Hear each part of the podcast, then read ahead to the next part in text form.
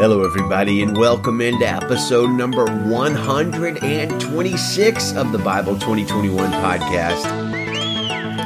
We are reading Isaiah 53 today, and our focus is on a really, really big question Why did Jesus die a violent death?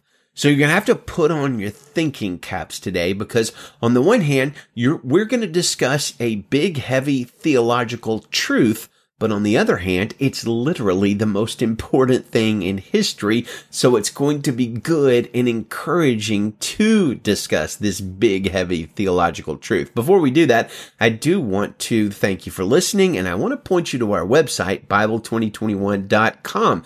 If you want to share the show with friends, a good place to start is sharing the website with them because there's a bunch of places where they can subscribe to the show there, or you can just search for Bible 2021 with Chase Thompson on Apple Podcast. Now, Isaiah 53 is one of the most important chapters of the Bible, written around 700 years, yes, that's a long time, before the crucifixion of Jesus.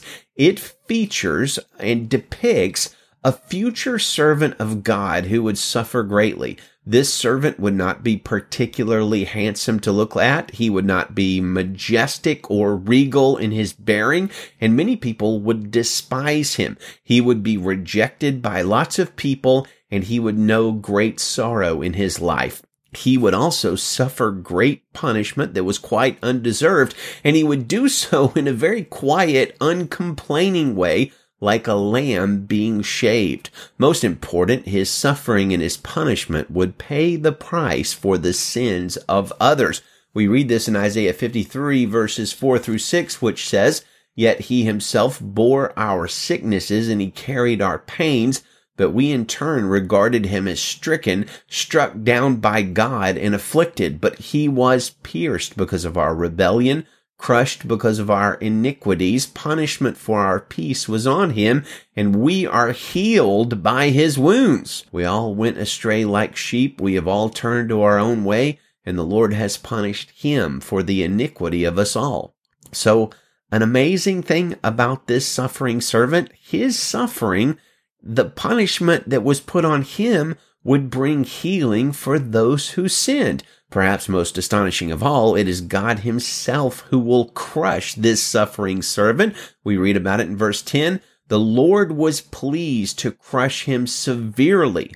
When you make him a guilt offering, he will see his seed, he will prolong his days, and by his hand the Lord's pleasure will be accomplished. So the suffering servant in Isaiah 53 is compared to a sacrificial lamb in the same way that the blood of the lamb in the Old Testament took away the sins as a substitute, even though the lamb itself did nothing wrong, this suffering servant will receive the punishment that should be due to the rebellious people of God. He, like a lamb, will bear their sin and pay the price for it himself.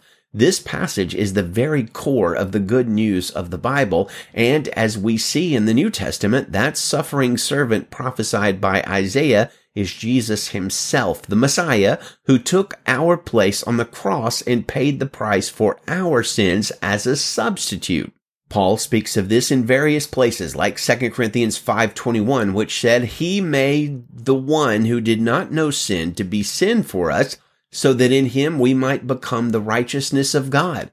Or Romans 4:25 where Paul says, he was delivered up for our trespasses and raised for our justification. Also Colossians 2:14, he erased the certificate of debt with its obligations that was against us and opposed to us and has taken it away by nailing it to the cross. In 1 Corinthians 15, Paul says that this belief in the substitutionary death of Jesus is of first importance in our Christian faith. Verse 3 says, For I passed on to you as most important what I also received, that Christ died for our sins according to the scriptures as well, other places in the Bible, like Hebrews 9:28 refers to this dynamic, which says, "So also Christ, having been offered once to bear the sins of many, will appear a second time, not to bear sin, but to bring salvation to those who are waiting for him." So friends, this is a central truth of the Bible. that Jesus died on the cross to pay the price for our sins.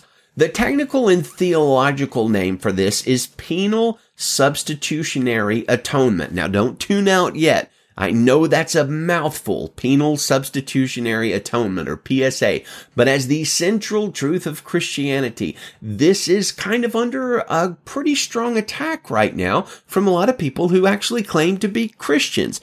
It might help us to understand what it means. So, penal substitutionary atonement. Penal means relating to the punishment of somebody who has committed an offense. So a penal code, for instance, is a list of punishments for various transgressions and violations. The word substitutionary simply refers to the act of one person or one thing taking the place of another thing. Think of a substitute teacher or a substitute side item on your Happy Meal. Atonement is probably the most important word in penal substitutionary atonement and one that is not used very much in modern society, not as much as it used to be. Atonement means the reparation or the making amends or paying a fine, if you will, for an offense or a violation or injury. If you litter, for instance, you might pay a fine of $50. If I don't know, you shoot somebody in the foot, you might go to jail for 10 years. That is a type of atonement paying the price for a violation. So the whole phrase penal substitutionary atonement refers to a substitute paying the penalty to atone or pay the price, the fine for another person or group's violations. As the Bible says, all of humanity has sinned and therefore falls short of God's glory and the requirements of entering into heaven, which is sinless perfection. You might say, well, that's hardly fair to make this great place called heaven and to allow only sinlessly perfect people to get into it. But here's the thing. Heaven is an utterly perfect place and only utterly perfect beings who owe no penalty for their sins or violations can get in. And yet God loves us and he does want to spend eternity with his people. So th- through Jesus, a way was made for the sinful people to be reckoned as sinless. According to the penal code of heaven, a price had to be paid, and Jesus paid that price, and that's what penal substitutionary atonement means. Well, let's read our passage in Isaiah and see how Isaiah describes it. Isaiah chapter 53 verse 1 in the Christian Standard Bible. Who has believed what we have heard and to whom has the arm of the Lord been revealed? He grew up before him like a young plant and like a root out of dry ground. He didn't have an impressive form or majesty that we should look at him, no appearance that we should desire him. He was despised and rejected by men, a man of suffering who knew what sickness was. He was like someone people turned away from. He was despised and we did not value him. Yet he himself bore our sicknesses and he carried our pains. But we in turn regarded him stricken, struck down by God and afflicted. But he was pierced because of our rebellion, crushed because of our iniquities. Punishment for our peace was on him, and we are healed by his wounds. We all went astray like sheep. We have all turned to our own way, and the Lord has punished him for the iniquity of us all. He was oppressed and afflicted, yet he did not open his mouth like a lamb led to the slaughter, and like a sheep silent before her shearers. He did not open his mouth. He was taken away because of oppression and judgment. And who considered his fate? For he was cut off from the land of the living. He was struck because of my people's rebellion. He was assigned a grave with the wicked, but he was with a rich man at his death because he had done no violence and had not spoken deceitfully. Yet the Lord was pleased to crush him severely. When you make him a guilt offering, he will see his seed, he will prolong his days, and by his hand the Lord's pleasure will be accomplished. After his anguish, he will see light and be satisfied. By his knowledge, my righteous servant will justify many, and he will carry their iniquities. Therefore I will give him the many as a portion, and he will receive the mighty as spoil, because he willingly submitted to death and was counted among the rebels, yet he bore the sin of many. He bore the sin of many and interceded for the rebels. Man, that's so good. That's so good. I could almost read it again. In fact, tonight during Bible time, my son drifted off for a little bit and asked if I would read it again, you know, it was only four chapters. We read it twice tonight. What a great passage. Theologian Jarvis Williams helps us understand what it means and what penal substitutionary atonement is by saying Jesus died a violent substitutionary death to be a sacrifice of atonement for the sins of Jews and Gentiles. By this death, Jesus took upon himself God's righteous judgment and wrath against the sins of those for whom he died. By dying as their penal substitute, Jesus paid the penalty for their sins and he therefore both propitiated or paid God's wrath against their sins and expiated their sins or got rid of so that the sins of Jews and Gentiles would be forgiven and so that they would be justified by faith, forgiven of their sins, reconciled to God, reconciled to each other, participate in the future, future resurrection, and saved from God's wrath. So in modern times, various critics like, I don't know, Steve Chalky, Brian McLaren, and many others have decried penal substitutionary atonement, calling it some kind of cosmic child abuse, which seems a bit silly to me, considering that even though Jesus is indeed the Son of God, he is the furthest thing from a child, having existed eternally, you know, for an infinite amount of years, and also suffering willingly on the cross, as our passage states. Well, how does all of this business work to our benefit? Where do we come in in terms of penal substitutionary atonement? Well, pastor and writer Sam Storms helps us to understand. He says, penal substitution in which an innocent man is punished for the guilt of others.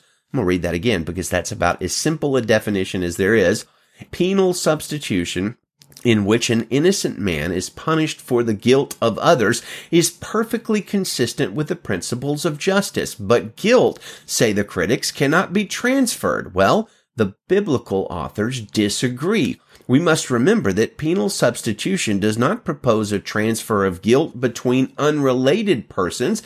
It asserts that guilt is transferred to Christ from those who are united to him.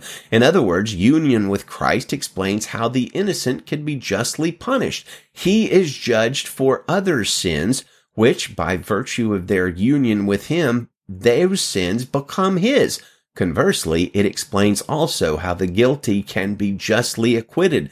Believers are one with the innocent Lord Jesus, and so his life of perfect righteousness is rightly imputed to us.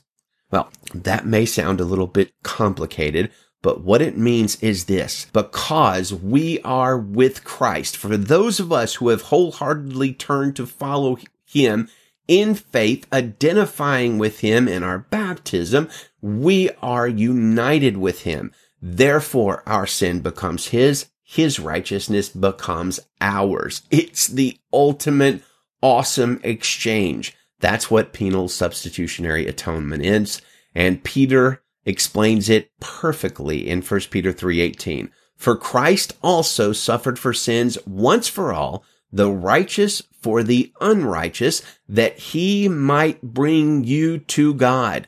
He was put to death in the flesh, but made alive by the Spirit. And praise God, he suffered to bring us to God. Thank you, Jesus. Let's close with the Great Commission, Matthew 28, 18 through 20, our verse of the month for May. Jesus came near and said to them, all authority has been given to me in heaven and on earth. Go therefore and make disciples of all nations, baptizing them in the name of the Father and of the Son and of the Holy Spirit, teaching them to observe everything I have commanded you. And remember, I am with you always to the end of the age.